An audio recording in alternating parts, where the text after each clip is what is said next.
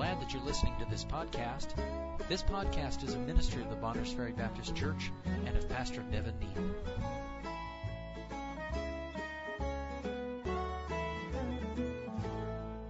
Bible says, Wherefore, we seeing we also are compassed about with so great a cloud of witnesses, let us lay aside every weight and the sin which doth so easily beset us, and let us run with patience the race that is set before us.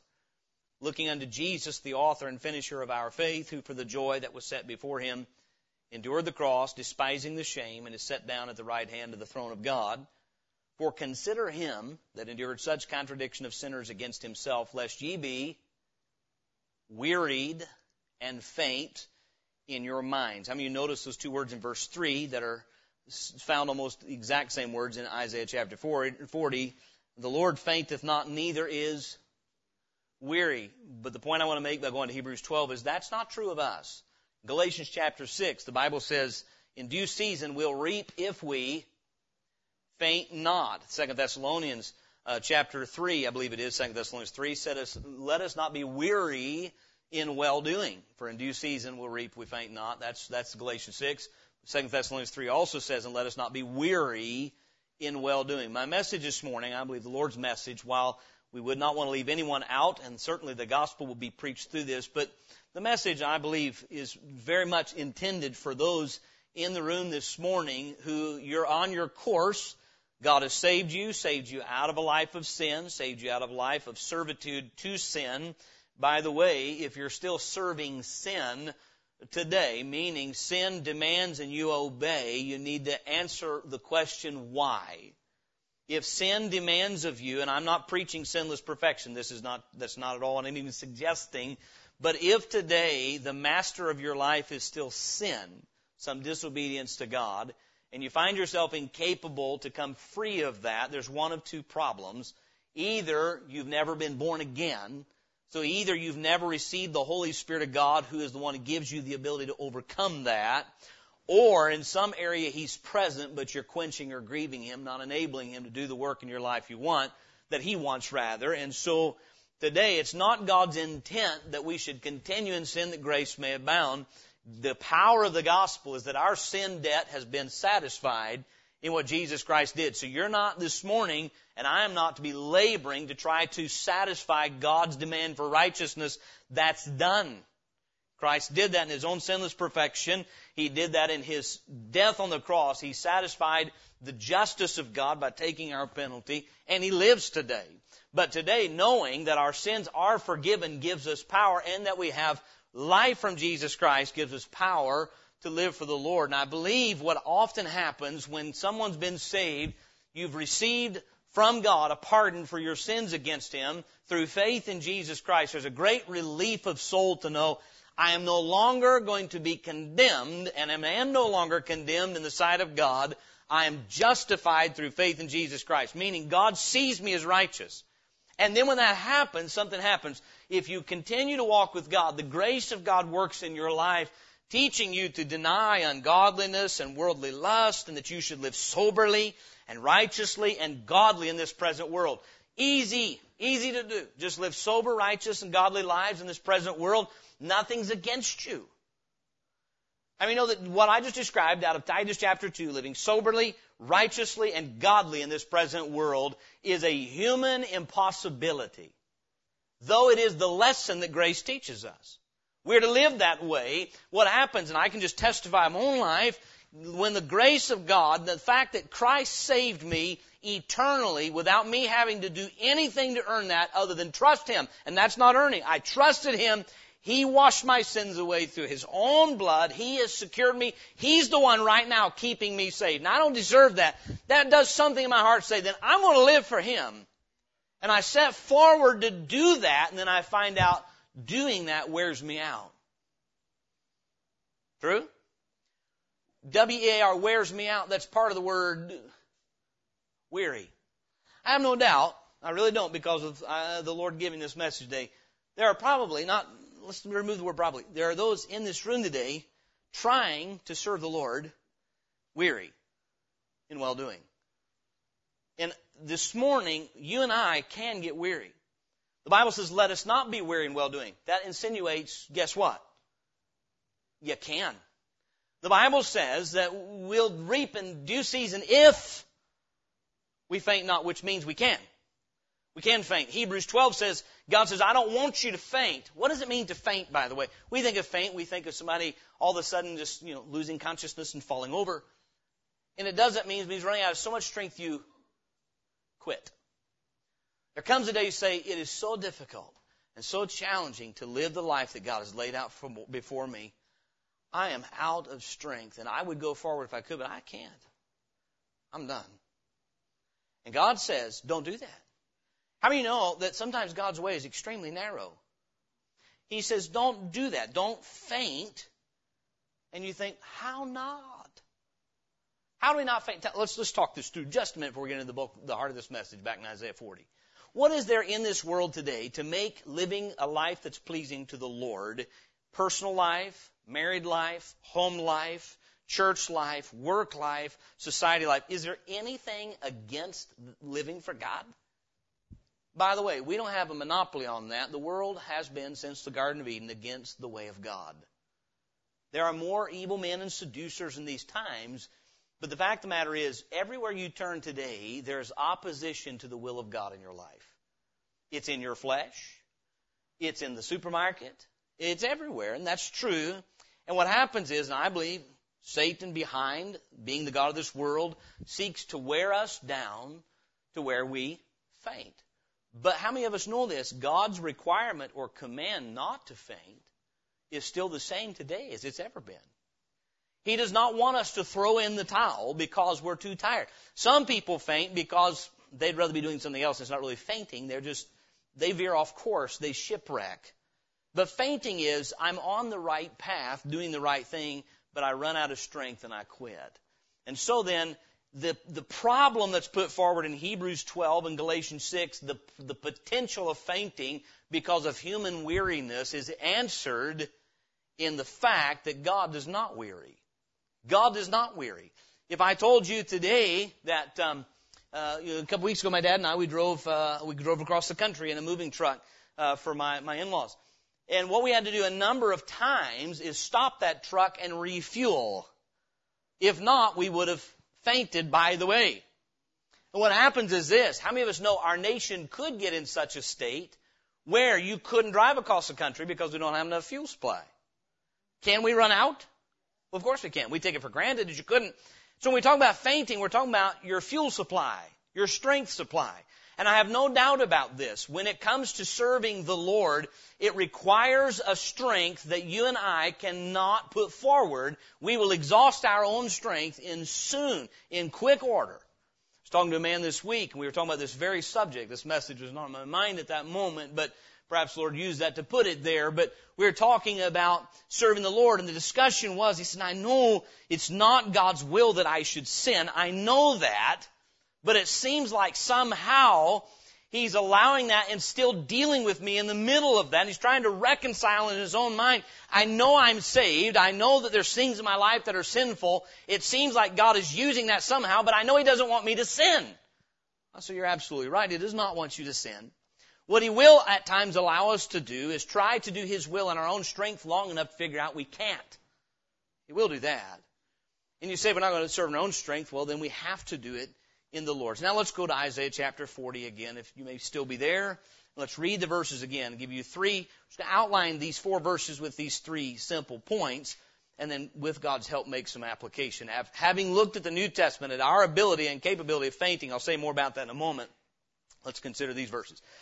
Verse 28, Hast thou not known, hast thou not heard, that the everlasting God, the Lord, the creator of the ends of the earth, fainteth not, neither is weary.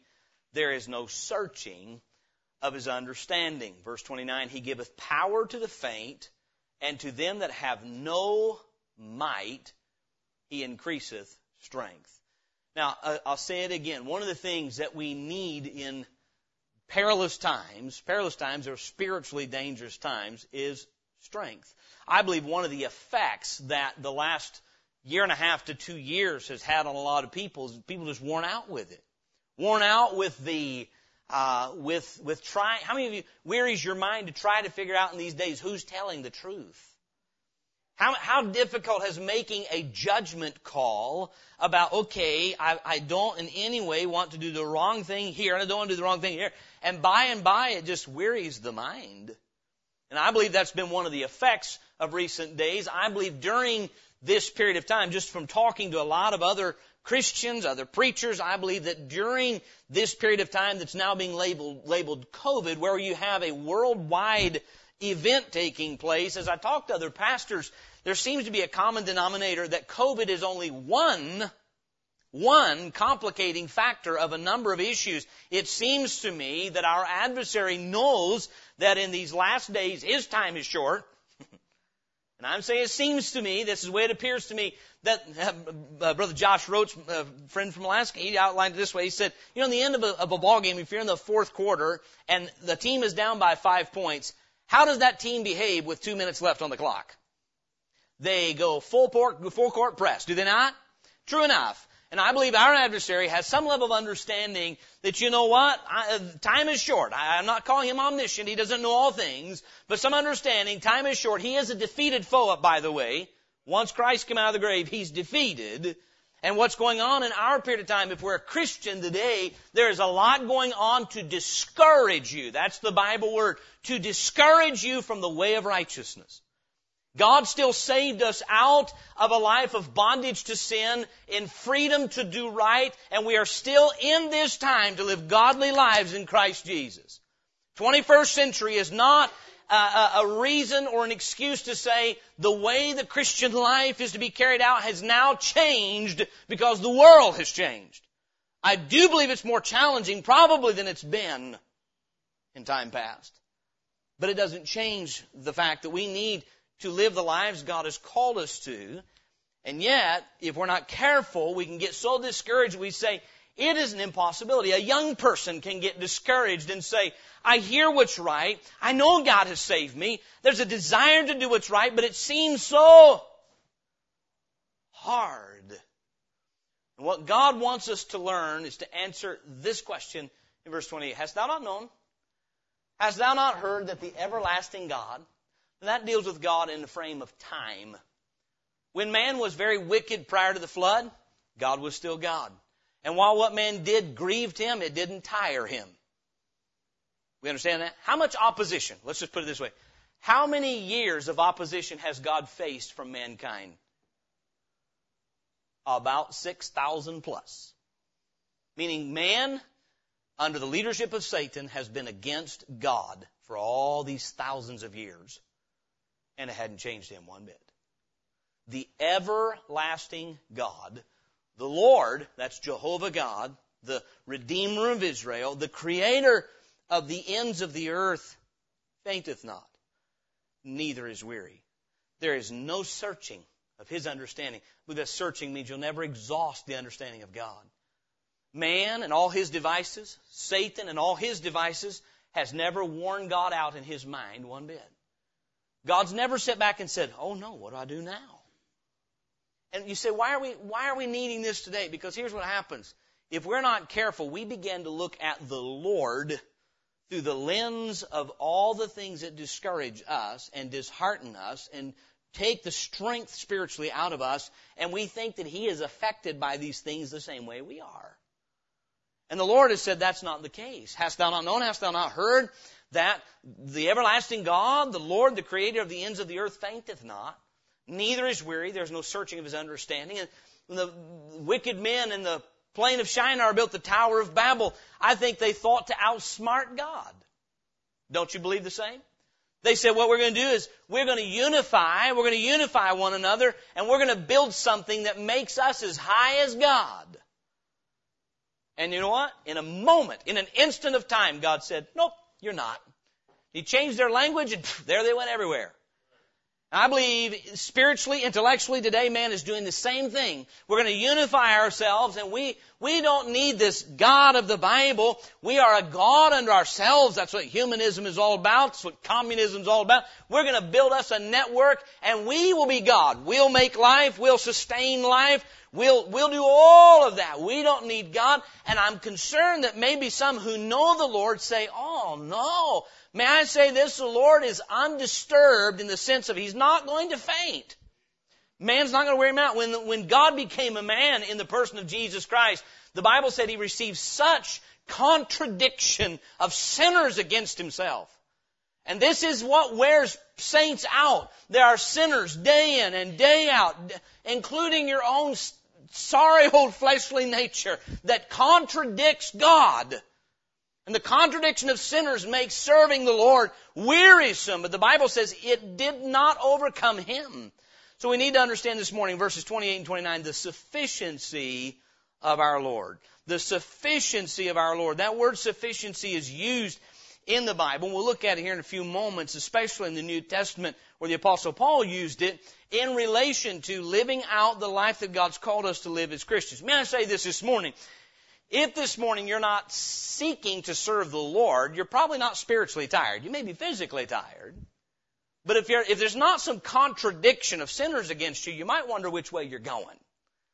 If the only thing that contradicts you is Bible preaching, then you need to repent. I'll just say that plainly. If the only thing that rubs you the wrong way is not sinners, but Bible preaching, you're going the wrong direction. You need to repent and get on God's side. This morning, if you're serving the Lord, there's going to be some people in your life that are opposing you. There's going to be contradiction against you. But the Bible says, I want to remind you, he's speaking to the nation of Israel, but in so much that it is given to them, we are grafted into that promise of the, of the, of the sufficiency of God given to us in the person of Jesus Christ. And so he reminds us, verse 28 and 29, about the strength of God. God doesn't faint. He doesn't get weary. There is no exhaustion. There's no searching of His understanding. He does not run out of answers. Then he says, verse 29, He giveth power to the faint. And to them that have how much might? No might. He increaseth strength. How do you increase something that doesn't exist? How do you do that? If, if you looked in your fuel tank and say, you know what, there is not even a fume of gasoline in there, how do you increase not even a fume? You have to get it from an outside source. You can't take what's there, pull it out and multiply it and increase it. The idea would be this. God knows that we do faint. God knows that we lose our might, our strength, our will to resist the contradiction, our will to, to say, no, let, let God be true and every man a liar. There comes a wearing down of the stamina of heart and mind, even to the strongest of Christians, to stand for the Lord. May I say this? We're in a time, I said this Thursday night, where God's people need to be refusing to move. It's not a time where we need a new movement. We need to say we have what we need and we need to hold fast to what we have. We have a perfect Bible. We have a perfect Savior. We have the Holy Spirit of God. We have a message that still saves souls. But the, the temptation is to say, it's just too difficult to hold true to God. I don't have strength. May I say this morning, you may be sitting here and say, I am spiritually exhausted. You're a great candidate for God to help today. Because God doesn't look at you and say, now, if you have this much strength left, then I'll, I'll add to that and increase it. God helps them that help themselves. That's not what this verse says. God helps those who cannot help themselves. I pray this morning if you're here and you've never been saved, if you've never received the gift of eternal life, I believe you watch a process in someone's life. They try and try. God begins to convict them or reprove them of their sinfulness. And they say, man, I'm not what I'm supposed to be. I'm not righteous enough. Amen. Then God begins to reprove of judgment. Because you're not righteous enough, you're not fit for my kingdom. And if you do not become righteous, I have to cast you away into hell. And then he begins to reprove us of something else, righteousness. And that is, you are not what you're supposed to be. And therefore you're worthy of judgment. And there comes a point when I believe a sinner says, but I'll make myself righteous. I'll make myself righteous. They try being good, and they try working hard, and maybe they try religion, they try going to church. It's a blessed day when that person finally says, it can't be done. it can't be done. And God says, oh, it can, but not through you, but through Jesus Christ. That's salvation when you say, I give up trying to make myself righteous, I'll trust Jesus Christ. That's salvation. Now, Christian, the Bible says, as you have therefore received Christ Jesus the Lord, so walk in Him. Rooted and built up in Him. You know what a root does? It draws its strength and its nutrition from the ground. And God says that you are to be rooted and built up in Jesus Christ, not in who you are. I'll just tell you this. This is a, this is a daily, weekly, monthly struggle for the man preaching to you that God always gives me the same answer to when I look in and say, man, how can I be the kind of Christian I sense I know I'm supposed to be? I want to be a preacher that does something for the Lord. I want God to use me. And I begin to look at me and I get very discouraged. I am not all that I believe I ought to be this morning. Hmm. And God says, quit looking at you and look at Him. And that's when things change. When I say, you know what? God, I can't, I cannot pray like I ought to pray. I pray, but I don't pray like I ought to pray. I mean, honestly, how ought we to pray? Like we pray or like Jesus prays? How many of you have ever sweat, as it were, great drops of blood? in, in grieving over another sinner. I never have, but he has. May I say this? He is sufficient for strength as much as he is for salvation. And today, God's will for your life is not changed by the times. It's not changed by our weariness. What God says is this, I do not run out of strength. I do not run out of wisdom. You do. And the Bible says He does what? He giveth power to the faint. You know what giveth is? It is imparted to you on His cost and not on yours. God's power is a gift. He giveth power to the faint, and to them that have no might, He increaseth strength. It's a blessed thing to be reminded that our strength does not come from our flesh. Our strength comes from the Spirit of God. Mark 14:38, Jesus said, "Watch ye and pray lest ye enter into temptation. The Spirit truly is ready." I believe with all my heart because I know many of you very well. I'm your pastor. There is a heart that says, "I want to do right. I want to do right." I really do. The Spirit indeed is willing. How many believe Peter was willing to do right? But how many know that he absolutely failed for a long time in doing right? And he failed utterly the night he denied he knew the Lord. Now somebody tell me, what was the number one reason Peter failed? Because the pressure was too great? Or he looked to the wrong resource to get the strength to stand up? What, help me here. What Peter, what should Peter have done the night that Jesus was crucified and they said, are you one of his disciples? Let's just check this off. What would have been the true thing to say? Yes. What did he say? He lied. Not only did he lie, he lied three times. He only lied three times, he backed it up with cursing and swearing to say, see, I'm really not one of his disciples. I don't even act like one. Now, did Peter want to do that? Romans 7:18 Paul says, I know that in me that is in my flesh dwelleth no good thing, for to will is present with me. But how to perform that which is good, I find not. Is this not the grief of the Christian life? Now, look at grief is not the end. It's it is the bridge to the end. The grief is, I know what's right, and I know because Christ saved me, I ought to serve Him, and I know I ought to be what I ought to be, and I shouldn't be denying Him in my words or conduct, and I shouldn't be conforming to the world, and I'm willing to do what's right. The Spirit indeed is ready. That means willing. In fact, that's what Matthew says. It's willing. But the flesh is weak. There is no natural recipe known to man you know what? I talked a little bit about asceticism in Sunday school. Asceticism is I will deny myself anything that is in any way pleasing. That is man's fleshly effort to produce spirituality. And it doesn't work.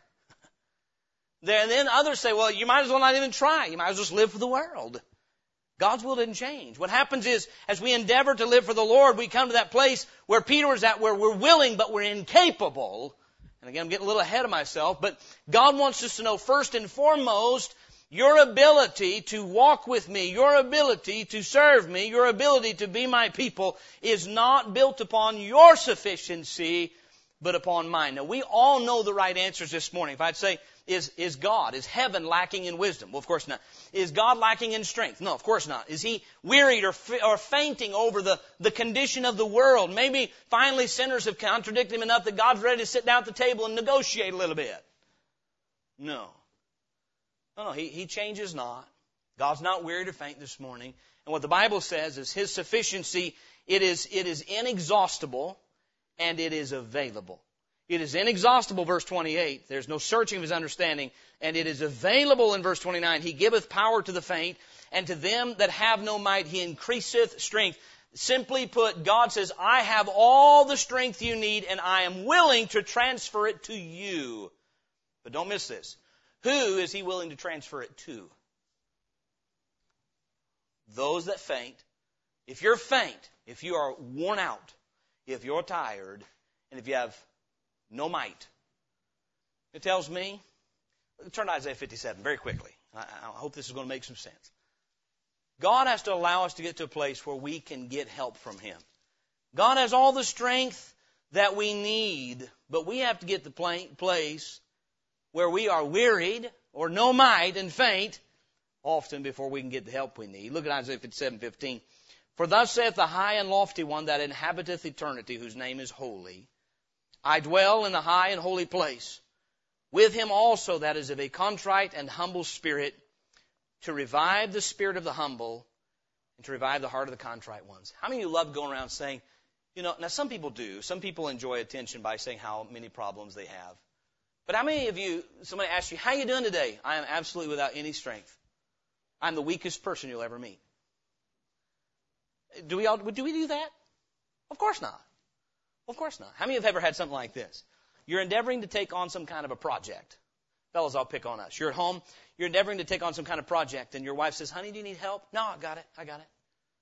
I got it. This morning, I'll, I'll, just pick on me. How about that? Let's just get better. I'm walking out of my bathroom that's attached to my room. I'm going to go use the shower in the guest room bathroom. My wife says, do you have everything you need? I said, I got it. Got everything in there. I went in there and got everything. I was so proud of myself, I had thought of everything I needed. Now she knows me. So she asked to help me. She, she knows me. Five minutes later, I'm back. I, didn't, I didn't get it. I forgot my razor, and forgot my shaving cream, and forgot a towel twice. And so, uh, how many of us do this? So say, no, no, I, I got it. I got it. We got we got some project we're going to take on, and somebody that knows we don't have it says, "Could I help you?" You know, no, I appreciate that very much. But the famous words of North Idaho, I'm good. I don't need help. I don't need any more religious booklets. I don't need the Bible. I don't need salvation because look at me. I'm good. You know why? God says, I don't give power to those who have it. I give power to those who don't. I'll say it again. It's a blessed day, and we say, I cannot produce what God requires. All have sinned and come short of the glory of God, save one. All of us, we all like sheep have gone astray. But you know what? Jesus Christ never sinned. He never came short of the glory of God. He never sinned through intent or weakness.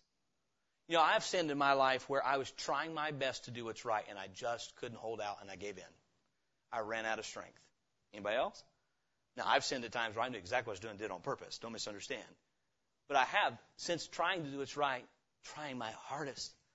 Look at if you're looking at living the life that God has called you to as a saved person, saying, I got it, I got it. You'll have to come a day where you say, I don't have it. But God says, don't stop there. I do. He says, I give power to the faint and I increase strength to them that have no might. I'll be honest with you. I think one of the best things that could have ever happened to American Christians is the last two years.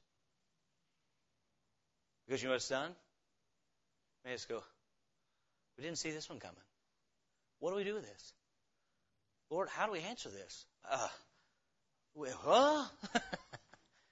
and it's caused us to realize how weak we truly are. Now, God's point is not to make us look weak. What He's saying is, I am willing to transfer power to you, but I transfer my strength to the to the faint, and I give power to those who have no strength, have no might. And so then, that's the sufficiency of God. By the way, in John 15:5, I love to link these two verses as often as I can. John 15:5, Jesus says, "Without me, ye can do nothing." How discouraging is John 15:5 if that's all you have in your Bible? But Philippians 4:13 says, "I can do all things through Christ, which strengtheneth me." So you think of this morning, whatever your temptation is, and we think temptation, we immediately think some luring to sin, and certainly that is. You may be this morning and thinking, I have a, a, an allurement to sin, and I don't have the strength to overcome it. He was in all points tempted like as you are, yet without sin. Meaning, as you face that temptation, He's willing to transfer His strength to you to overcome that sin. Your temptation this morning may not be to commit a sin, it may be to omit righteousness. I know what's right, I am just out of strength to do it. He's willing. To, how much righteousness did He omit? How tired do you think He was in the garden when He went and prayed? Now, you and I, we're like Peter. We'll go take a nap. He went and prayed. How many of you know that sometimes we're taking naps when we ought to be praying? So what we may say is, well, he knows what we are but does. Let's go take a nap together. God says, no, I still want you to pray. But you're going to have to let me transfer my strength to you. That's the sufficiency of God. Then the Bible talks about the strength of man, verse 30. He said, even the youths shall faint and be weary, and the young men shall utterly fall. I, I believe he's referencing the time in which we live. Why does he say it this way? Even those who are known for their strength will not be able to stand. How many, how many Christians have we seen fall into sin, fall out of fellowship with God? And fall, by fall, I mean failed to do what was right. Failed to stand on the principles of God's Word. What is our command in Ephesians chapter 6? Having done all to stand, stand therefore. Here's what a fall is. We call it compromise. It's when I yield a position of truth that I know I should not. That's part of what a fall is. I'm supposed to stand on God's ground and I receive so much pressure I finally say, you know what? I'm going to have to give up some ground. And I fall. The Bible says even, even the youth shall faint and be weary. Those who are, are known for stamina. Those who are known for, I remember when I was a youth, we used to do all-nighters. You know what I'm talking about? I mean, you'd, you'd go all night. We would, we would play volleyball and dodgeball and all this stuff all night. I'd go sleep for two hours and go all day. And you do that to me now, I'm in the hospital. That, that is not happening. But even the youths, the Bible says, you know, God's reinforcing your own natural strength will not be enough. And I'm telling you, we are at a time that, that as, as Christians, we need to be awakened to the fact that you are either going to stand or fall. In the time, the evil time in which we live, even those who are naturally strong, even those who naturally be able to, to stand up to some things and have some stamina, no, even they shall fall. Natural strength is not going to be enough to take the stand that we need to for our Lord. Then we come to our final verse, and really the heart of this has been preached, our supply. So even the youths and the faint uh, shall faint and be weary, and the young men shall utterly fall. Not just fall. The Bible talks about in Proverbs being utterly cast down, meaning utterly fall. They, they, they shall, they'll be destroyed in spiritual conflict and battle. Verse 31, but they that wait upon the Lord, they shall renew their strength. They shall mount up with wings as eagles. They shall run and not be weary, and they shall walk and not faint. God says, I don't faint. I'm not weary. Even you who are naturally strong do faint and become weary and utterly fall. But here's who's going to stand. Not those who are naturally strong. Not those who are naturally capable, but those who do what? Wait upon the Lord. Now, wait doesn't mean you're sitting around all the time twiddling your thumbs. It means you have confidence in Him, you look to Him, and you wait upon Him to give you what He's promised. They that wait upon the Lord shall renew their strength. Psalm 27. Turn there if you would very quickly. Similar verse. Psalm 27.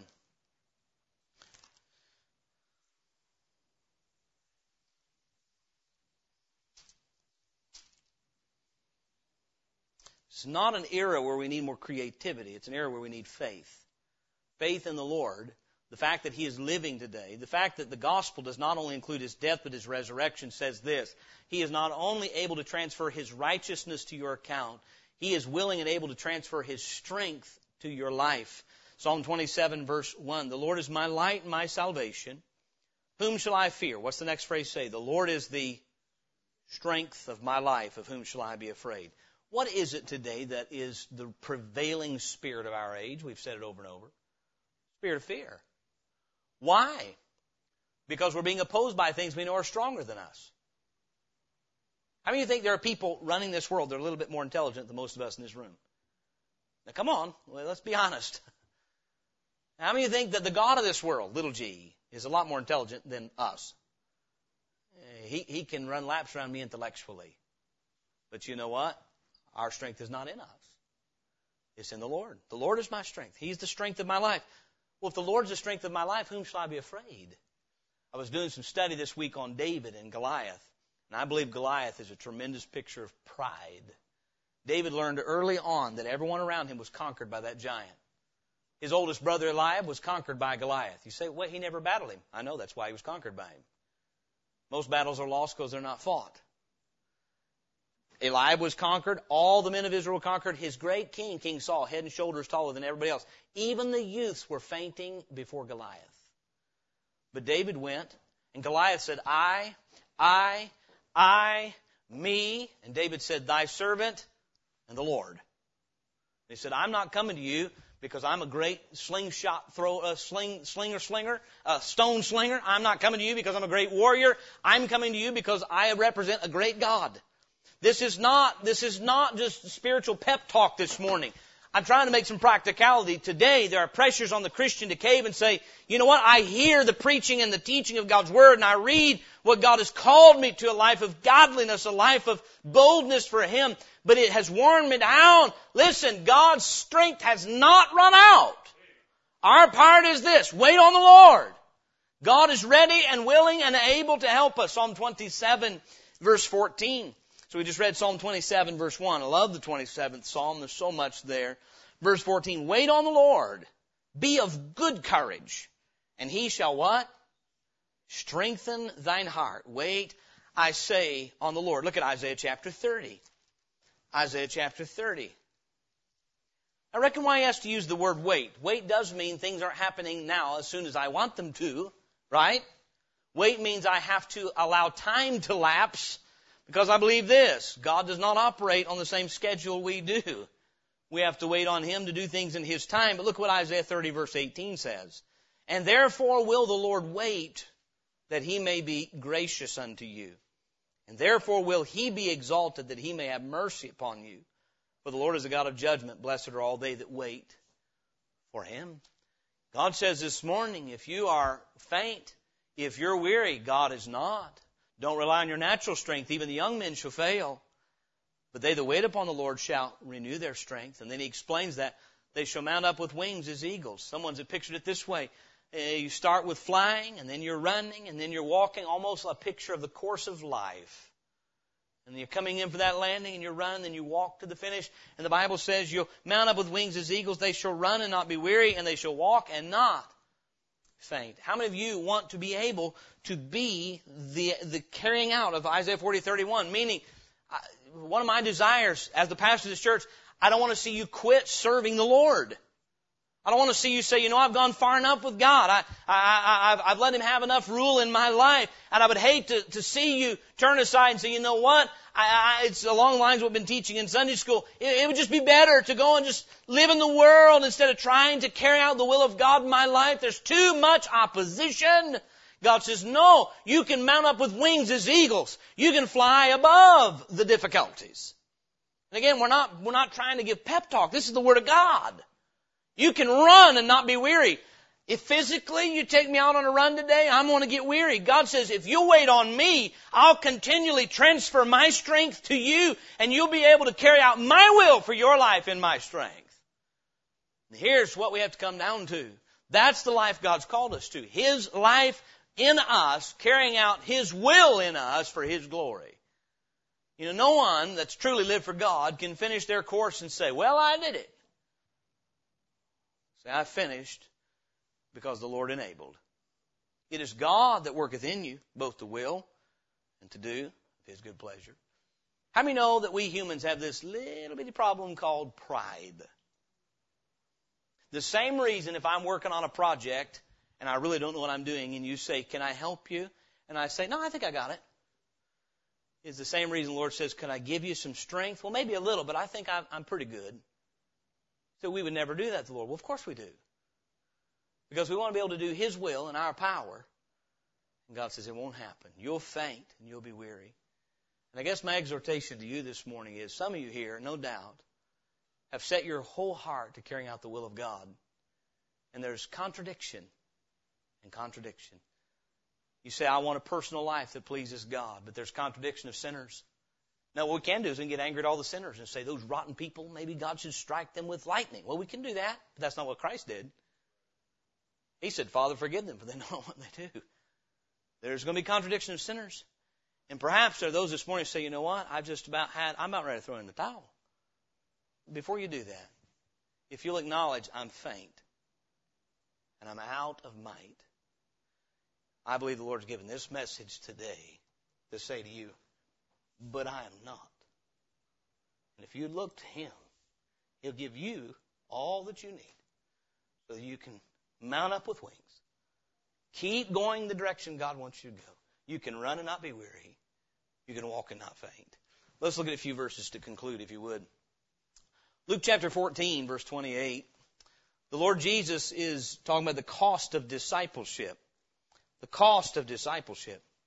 How many think you have the strength today if you were told you must deny your faith in Jesus Christ or have your head removed?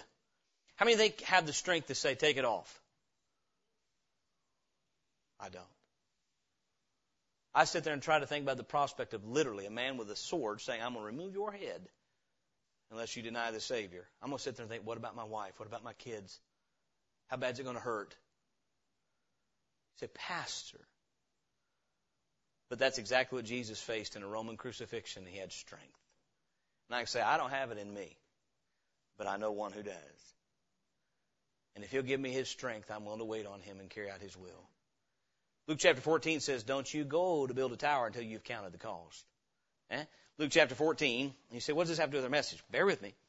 Verse 28 says, verse 27, Whosoever doth not bear his cross and come after me cannot be my disciple. Now, the bearing of a cross is a burden. It will weary you and cause you to faint. Verse 28, For which of you intending to build a tower sitteth not down first and counteth the cost, whether he have sufficient to do what? Finish it. You got to count the cost. If I'm going to follow Christ, to have sufficient to finish the course He's called me to. Now you say, is that a trick question? Uh, kind of, because I think if you know you have Him, you have sufficient to finish it. You with me? All you have to have to be sufficient to finish your course is Him. Because He has the sufficiency. Let's move forward in these verses on sufficiency. 2 Corinthians chapter 2. 2 Corinthians chapter 2.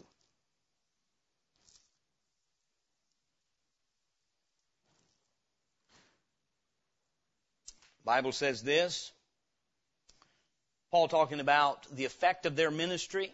Verse 14, Now thanks be unto God which always causeth us to triumph in Christ, and maketh manifest the savor of his knowledge by us in every place. For we are unto God a sweet savor of Christ in them that are saved and in them that perish.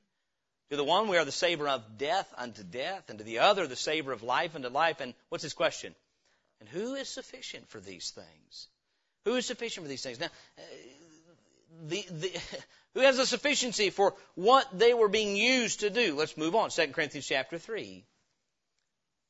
2 Corinthians chapter 3, verse 4. And such trust have we through Christ to Godward, not, verse 5, that we are sufficient of ourselves to think anything as of ourselves, but our sufficiency is of God, who also hath made us able ministers of the New Testament, not of the letter, but of the Spirit, for the letter killeth, but the Spirit giveth life.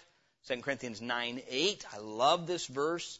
It's in the context of material giving, but it applies across the board. 2 Corinthians 9, 8. God is able to make all grace abound toward you, that ye always having all sufficiency in all things may abound to every good work. And then finally, we are very well aware of what Paul said in 2 Corinthians chapter 12, verse 9, when he besought the Lord three times that his thorn might depart from him, the thorn in the flesh, that's what he says in verse 8. For this thing I besought the Lord thrice that it might depart from me.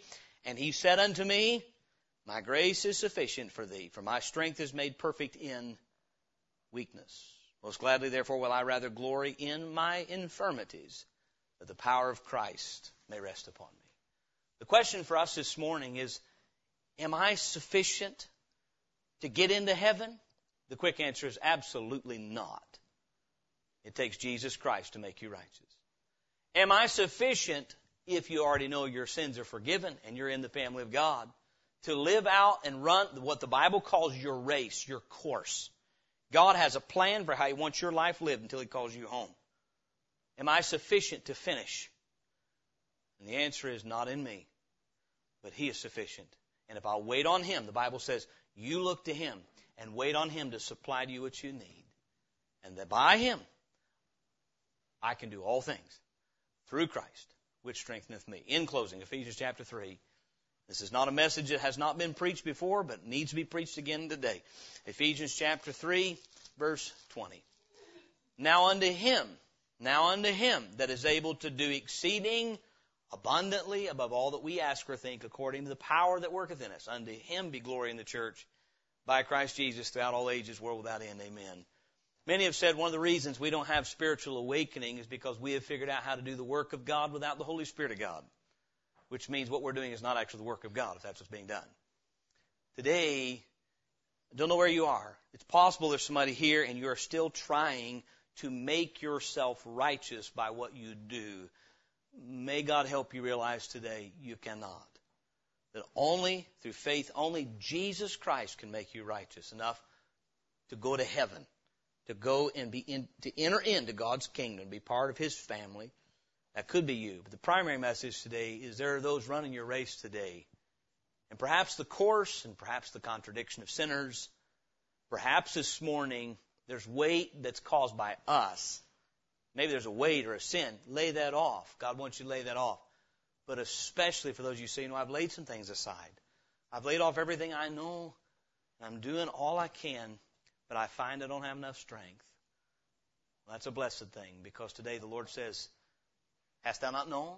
Hast thou not heard? The everlasting God, the Lord, the creator of the ends of the earth, fainteth not, neither is weary.